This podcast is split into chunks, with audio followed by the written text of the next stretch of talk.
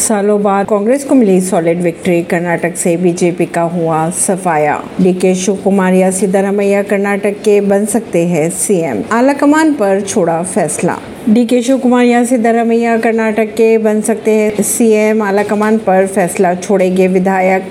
कांग्रेस में सीएम पद के लिए सिद्धरामैया और डी के शिव कुमार पर प्रबल दावेदार माने जा रहे हैं। जहाँ डीके शिव कुमार कर्नाटक के प्रदेश अध्यक्ष है तो वहीं पूर्व सीएम सिद्धारामैया कर्नाटक के बड़े नेताओं में शुमार किए जाते हैं। ऐसे में दोनों में से एक का चुनना कांग्रेस के लिए टेढ़ी खेल साबित भी हो सकता है।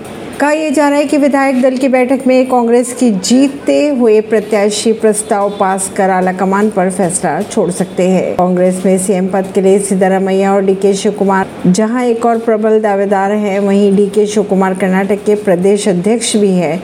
इसीलिए एक को चुनना कांग्रेस के लिए तेड़ी खेर साबित हो सकता है। विधायक दल की बैठक में पास होगा प्रस्ताव। कांग्रेस विधायक दल की बैठक में कांग्रेस की तरफ़ से भेजे गए केंद्रीय पर्यवेक्षक विधायक दल के नेता पर सुझाव भी लिया जाएगा। डी शिव कुमार ने कहा, राहुल गांधी और सोनिया गांधी ने जो वादा किया था, वो उन्होंने निभा दिया। उन्होंने ये भी कहा, मैं अखंड कर्नाटक की जनता से और उनके समर्थन के लिए धन्यवाद भी देता हूँ। ऐसी खबरों को जानने के लिए जुड़े रहिए जनता सरिश्ता पॉडकास्ट से, परवीन दिल्ली से।